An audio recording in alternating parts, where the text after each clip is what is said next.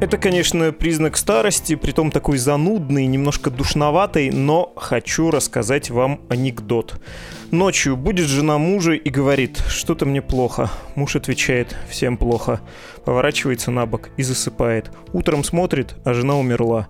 Он тогда говорит: «Что ж ты не сказала, что тебе хуже всех?» Так вот, сегодня мы поговорим про коронавирус, связанный с ним экономический спад, но выберем тех, кому от всего происходящего сейчас хуже всех. Ну, не считая, конечно, тяжело больных, которые находятся в больнице из-за этой инфекции. Конкретно мы поговорим про людей, которым помогают благотворительные фонды, и про саму российскую благотворительность, которая вступила в очень трудную для себя пору. С вами подкаст «Что случилось?» о новостях, которые еще долго останутся важными. Меня зовут Владислав Горин.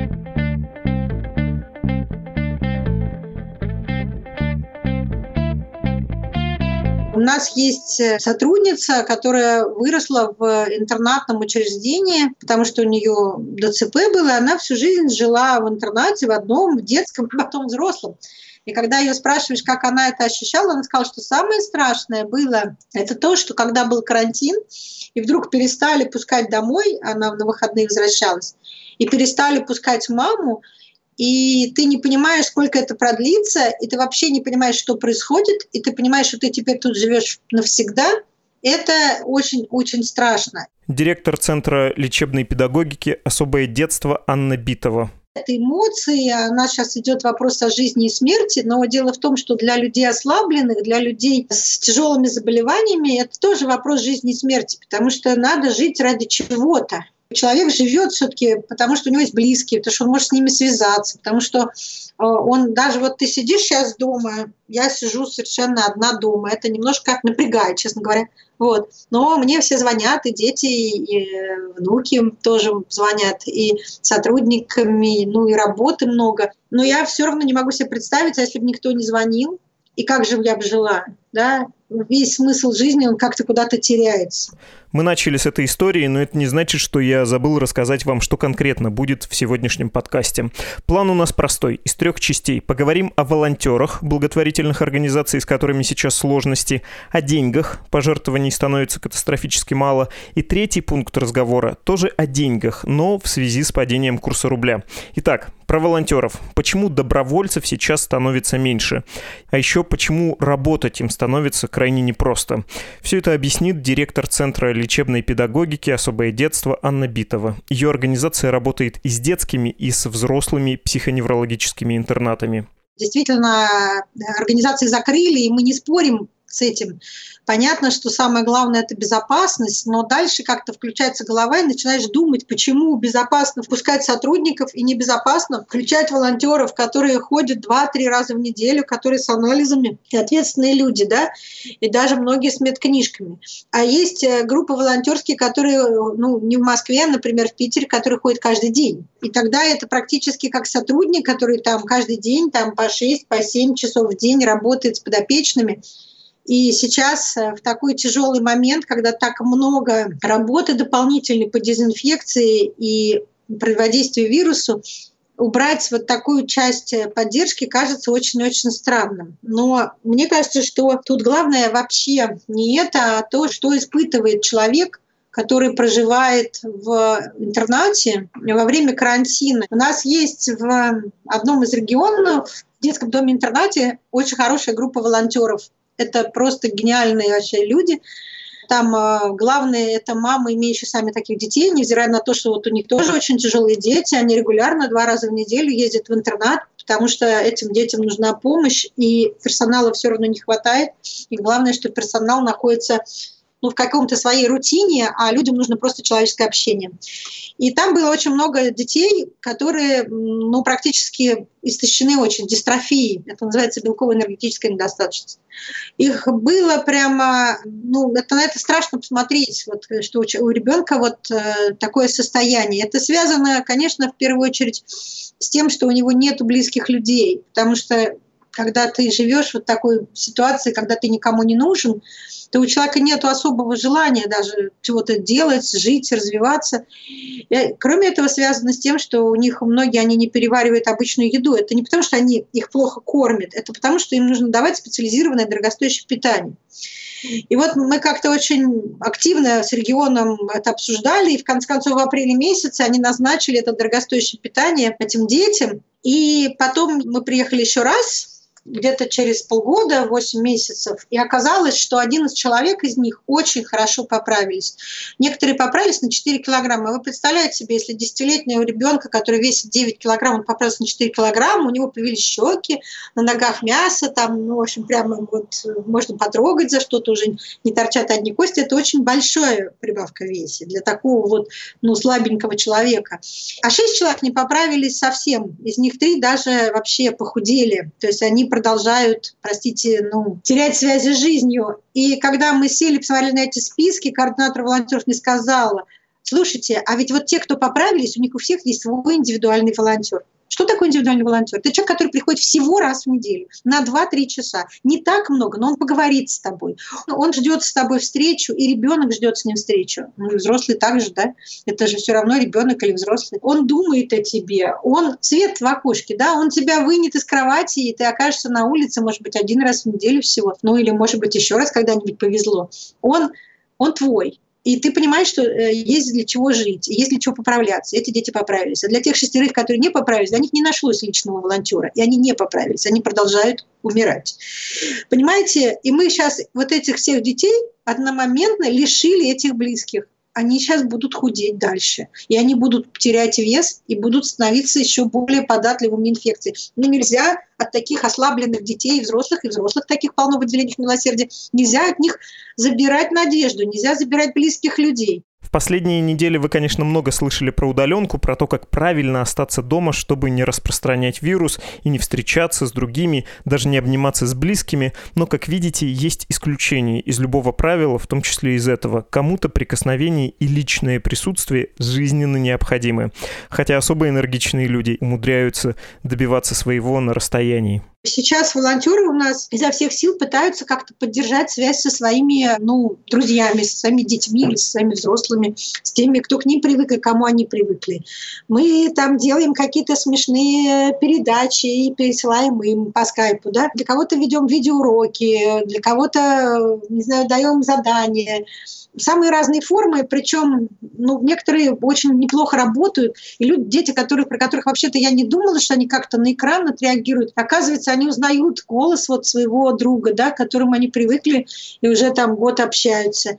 И он слушает, и видно, он включился, у него улыбается. То есть для него вот его встреча с его другом Мариной, она состоялась. Пускай даже не лично, да, другой увидеть на экране что-то и узнать кого-то. Третьи вообще могут даже обсуждать самые сложные вещи. И у нас одна из волонтеров провела шикарный урок зоологии для своих друзей из интерната, показывая домашнюю морскую свинку и свою собачку. И для ребят это тоже было очень удивительно, потому что они никогда не видели таких животных.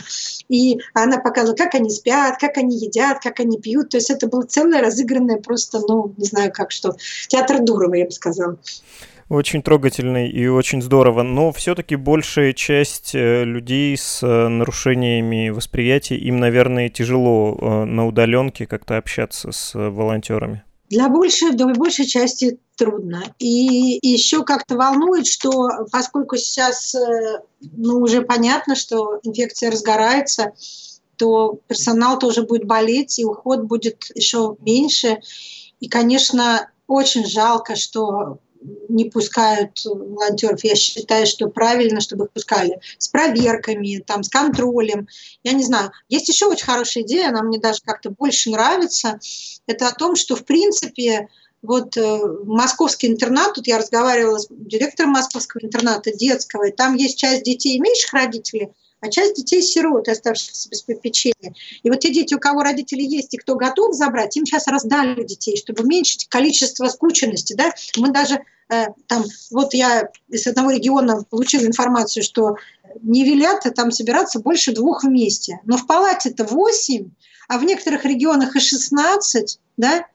И это же скучность самая настоящая. И еще с ними персонал. Да еще персонал уходит домой, возвращается, и потом завтра приходит другой персонал. Это очень инфекционно, тяжелая ситуация.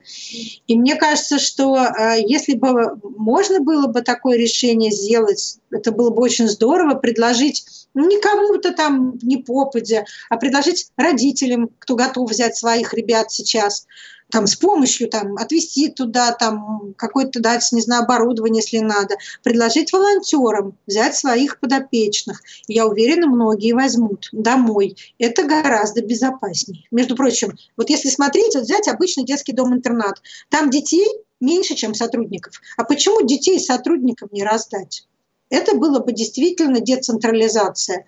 Часть детей бы, наверное, есть сотрудники, которые могли бы взять детей к себе домой с сохранением своей заработной платы, ребенка, или взрослого, правильно? Если от интернатов и от идей всеобщего домашнего карантина дома у сотрудников вернуться снова к волонтерам и поговорить о добровольцах, то нужно зафиксировать один факт. Они тоже уходят на карантин. В той же Москве и других регионах, где введен режим так называемой самоизоляции, скорее всего, этот режим будет довольно жестким и таким въедливым. Но ничего о праве волонтеров на перемещение и помощи другим власти не сказали. Скорее всего, они просто не подумали о том, что есть люди, которые согласны выйти из дома не для себя, а для того, чтобы пойти помочь кому-то другому. Благотворительная организация «Ночлежка» помогает бездомным в Петербурге и в Москве. Ее руководитель Григорий Свердлин говорит, что и он, и его коллеги уже отказались от помощи добровольцев. Какое-то время не приглашать волонтеров они решили не из-за запрета властей, а из собственных соображений. Действительно, сейчас сложно с волонтерами, потому что и мы сами тоже не берем на себя смелость призывать наших волонтеров, скажем, ездить на ночном автобусе, поэтому на ночном автобусе сейчас в качестве волонтеров ездят сотрудники организации. И это тот проект, который тоже очень не хочется останавливать, потому что это и еда для людей, которым особенно сейчас очень сложно стало найти какую-то другую еду. Это и медицинская помощь, это и раздача всяких средств гигиены, масок, антисептиков. То, что сейчас очень актуально для бездомных. А сейчас поговорим про деньги. На что живут благотворительные фонды в России? В первую очередь на частные пожертвования. Даже на небольшие, но регулярные суммы, которые поступают от большого количества людей. Еще одна важная статья доходов – это помощь компаний и предприятий, их пожертвования, корпоративные. Есть еще гранты и российские, и иностранные, но часто это самый небольшой источник доходов для благотворительной организации. Так вот, сейчас упало число пожертвований в первых двух категориях. То есть сократился поток денег, которые приходят от людей и от частных компаний. Гранты пока остались неизменны, но их обычно выдают загоди и на большой срок. Анна Битова из «Особого детства» рассказала, что ее фонд за последнее время потерял около 5 миллионов рублей в месяц, то есть примерно половину ежемесячной зарплаты сотрудников организации. И она считает, что это только начало. Эту же фразу про «все только начинается» в плохом смысле слова повторил и Григорий Свердлин из «Ночлежки». У нас пожертвования пока упали, относительно наших коллег многих не сильно. У нас упали где-то 20%, но я уверен, что будут падать и дальше, просто потому, что многие люди сейчас будут, к сожалению, терять работу или их заработок будет сокращаться. И у людей просто меньше возможности поддерживать благотворительные организации. Очень я это понимаю. При этом всех очень прошу, пользуясь случаем, не бросать благотворительные организации.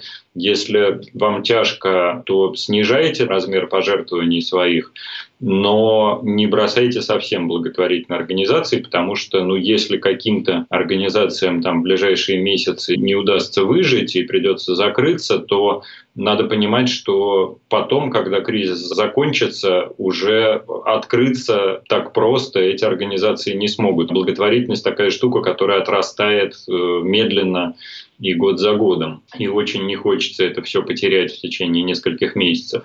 А у нас еще, конечно, такая специфика, что каждый кризис приводит к увеличению числа наших подопечных. То есть каждый кризис на улицах появляется больше людей, оказывается больше людей.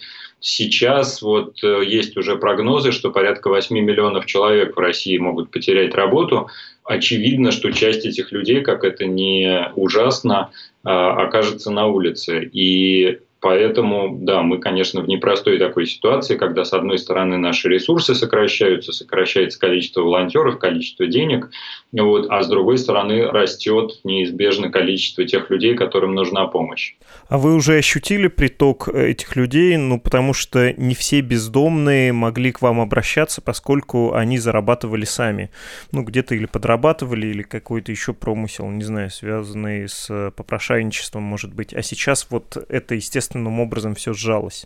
Я бы сказал, что пока мы не ощутили, но, видимо, это просто связано с тем, что в Москве и Петербурге введен строгий довольно карантин, и люди просто не рискуют пытаться до нас добраться, чтобы получить помощь. Вот, пока и в пунктах обогрева, и в нашем ночном автобусе примерно такие же цифры, как обычно, но, к сожалению, я уверен, что в ближайшие месяцы количество обращений будет только расти. Вот. А сейчас скорее те люди, которые к нам обращаются за помощью, они очень встревожены, что ночной автобус перестанет приезжать и все время уточняет, а будет ли следующим вечером раздача еды, раздача средств гигиены.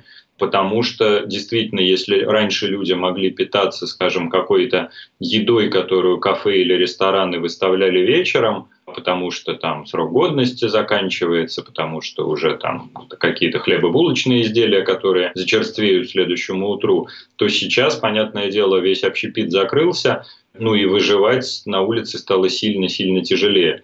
Вот. А кроме того, многие люди бездомные, они, в общем-то, находятся в таком промежуточном положении, то есть они пытаются выбраться с улицы. Это те люди, которых мы никогда не сможем идентифицировать в толпе как бездомных. Таких людей, я бы сказал, большинство среди бездомных. Потому что те бездомные, которых мы идентифицируем на улице как бездомных, это люди, которые уже несколько лет, как правило, и прожили на улице. Вот, и, к сожалению, нет уже у них сил как-то поддерживать чистоту своей одежды. Вот. А есть множество людей, где-то порядка 70% бездомных, это люди, которые выглядят как я, которых никогда не опознаешь на улице как бездомных. Так вот, многие из них сейчас занимаются, точнее, еще недавно занимались какими-то временными заработками, пытались выбраться с улицы, кто-то листовки на улицах раздавал, кто-то, не знаю, там вагоны вместо проводников на Балтийском вокзале в Петербурге мыл и так далее, и так далее. Вот. А сейчас, конечно, эти работы закрываются одна за другой. И люди, это те люди, которые в первую очередь окажутся на улице, потому что раньше они там на свои небольшие временные заработки снимали какие-то койки в общежитиях, а сейчас этих денег у них уже не будет. Мы с Григорием Свердлиным говорили по скайпу, и когда он упоминает про то, что большинство бездомных, около 70%, одеты примерно как он, просто представьте, что он был в такой довольно неброской толстовке, одет, в общем, как обычный горожанин. Правда, конкретно его толстовка, конечно, привлекает внимание. На ней довольно крупно написано «Ночлежка». Такое не часто встретишь. Но давайте поговорим не об одежде, а завершим разговор о деньгах благотворительных организаций. Тут важно подчеркнуть, что НКО оказались в довольно уязвимом положении, даже в более уязвимом, чем российский бизнес, потому что власти предпринимателям пообещали хоть какие-то меры поддержки и посулили какие-то послабления. Например, Владимир Путин в своем телеобращении сказал о налоговых каникулах, или государственные банки ВТБ и Сбербанк готовы давать под 0% кредиты, чтобы предприятия могли выдать зарплату сотрудникам. Так вот, некоммерческим структурам, благотворительным организациям никаких поблажек нет, даже тех скромных, которые получил бизнес. Например, отсрочку в бюджет с зарплат сотрудников.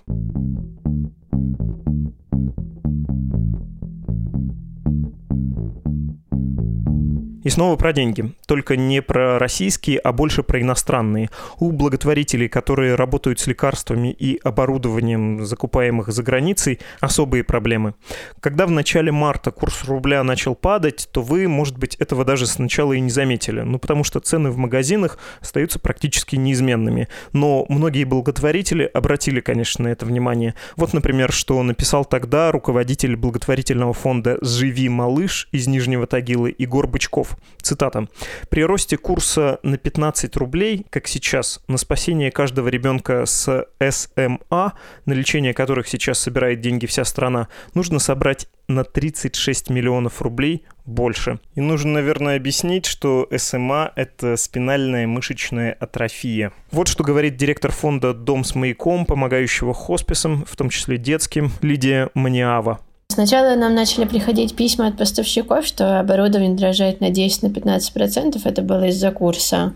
Мы уже начали паниковать. А потом, когда началась история с коронавирусом, здоровые люди стали покупать себе впрок на всякий случай аппараты ИВЛ и кислородные концентраторы, то поставщики сделали примерно так же, как делают таксисты во время теракта. Они подняли в 2-3 раза цены, что, на мой взгляд, вообще ниже пояса, честно говоря, действия. И теперь аппарат ИВЛ, который раньше стоил, например, 200 тысяч рублей, теперь стоит 700, а иногда 900. Если, например, в хосписе появляется новый ребенок, которому только вот поставили диагноз, и его сейчас нужно обеспечивать всем этим оборудованием, то купить ИВЛ, кислородный концентратор стало уже очень сложно. Поставки, может быть, 2-3 месяца ждать, цены взвинчены неадекватно, в общем, стало трудно. Но у нас бюджет хосписа — это 80% благотворительные пожертвования от людей, которые смс-ками через карточку нам жертвуют, и 20% государственные деньги, субсидия правительства Москвы, президентский грант. И все эти государственные субсидии так устроены, что они по количеству выполненных услуг. Например, сделаем мы столько-то визитов, получим столько-то миллионов. Визиты не сделаем, миллионы не получим. И в обычное время все было в порядке, и все зарплаты медиков в хосписе, и некоторых игровых терапевтов, и нянь как раз у нас были закрыты этими субсидиями. А теперь карантин, и мы ограничили все поездки по Москве, все визиты на дом, оставили только самые экстренные врачей и медсестер к детям, которые болеют. Поэтому визитов мы не выполняем, и чем мы будем платить зарплату, я пока не очень понимаю. У хосписа подушка безопасности 4 месяца, мы стараемся всегда, чтобы такая была. Вообще хорошая ситуация, когда у нас на полгода есть вперед деньги. Поскольку мы медицинской организации должны бесперебойно оказывать помощь, нам важно иметь как можно больше такую подушку безопасности. Сейчас 4 месяца, это довольно тревожно, потому что если, например, мы поймем, что у нас нет денег на зарплаты, нам надо будет расставаться с сотрудниками, то это надо делать уже сейчас, чтобы оплачивать все эти двойные оклады. В общем, пока ничего не понятно. На днях написала письмо всем семьям хосписа, что у нас кризис, и хоспис сокращает закупки. Теперь мы не будем покупать всякие штуки типа салфетки, памперсы, пеленки, то без чего там, ну, можно как-то перебиться, семьи могут купить сами. Но таким образом мы сэкономим деньги, чтобы была возможность покупать трахеостомы, катетеры, гастростомы, вещи, которые в розницу в любой аптеке родители не смогут купить. Попросила я сотрудников уйти в отпуска, оплачиваемые свои обычные отпуска, но взять их именно сейчас, чтобы пересидеть вот эти 2 недели дома и не ездить по городу. И написали письмо правительству Москвы, что мы просим разрешить нам вместо визитов проводить скайп-консультации или телемедицинские консультации, чтобы это тоже засчитывалось и оплачивалось бы как визит. Но вот будем ждать ответ. 30 марта этого года российские благотворители запустили в соцсетях флешмоб под названием «Если не будет фондов». Именно с таким хэштегом они публикуют истории, как сами помогли людям. И никто не скрывает, что это что-то вроде рекламной акции, потому что задача фондов сейчас привлечь внимание к тому, что у них сокращается количество пожертвований. Если помните, в нашем подкасте Григорий Свердлин тоже сказал что-то подобное, что даже если у вас сократились возможности, не отказывайтесь от помощи благотворителям совсем. Ну, по возможности оставьте какие-то пожертвования фондам, потому что если вся вот эта система, которая появилась в России, вдруг сломается, если она разрушится, восстановить ее потом будет довольно трудно.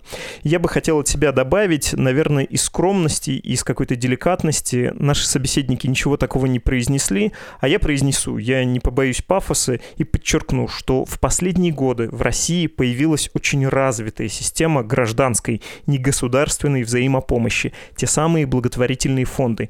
И мы сейчас, как общество, вступаем в момент, когда Эта помощь, эта система общественной поддержки, взаимоподдержки очень нужна нам.